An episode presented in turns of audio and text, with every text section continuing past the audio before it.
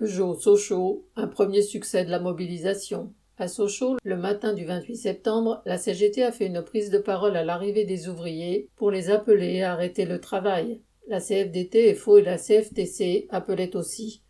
Une quarantaine d'ouvriers du ferrage n'ont pas voulu attendre l'heure de l'appel, 11 heures, et se sont mis en grève dès 7 heures avec des délégués CGT. Dans des équipes, des ouvriers se comptaient et disaient qu'ils en seraient, et dans l'ensemble des secteurs de fabrication, près de 500 travailleurs ont arrêté le travail. Lors des assemblées, des grévistes ont dit leur satisfaction que les syndicats aient enfin appelé ensemble.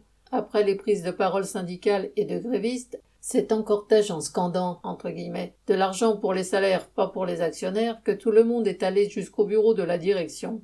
Les grévistes ont ensuite accueilli aux entrées ceux de l'équipe d'après-midi qui ont débrayé à 350.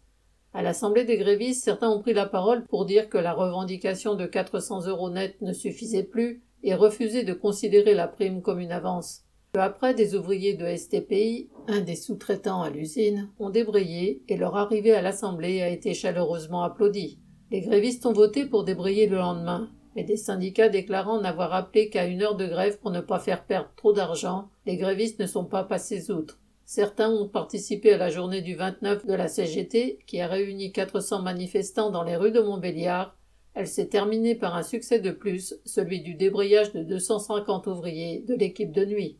Pour engager un véritable bras de fer avec la direction, les travailleurs devront faire en sorte que leur mouvement leur appartienne complètement. Correspondant Hello.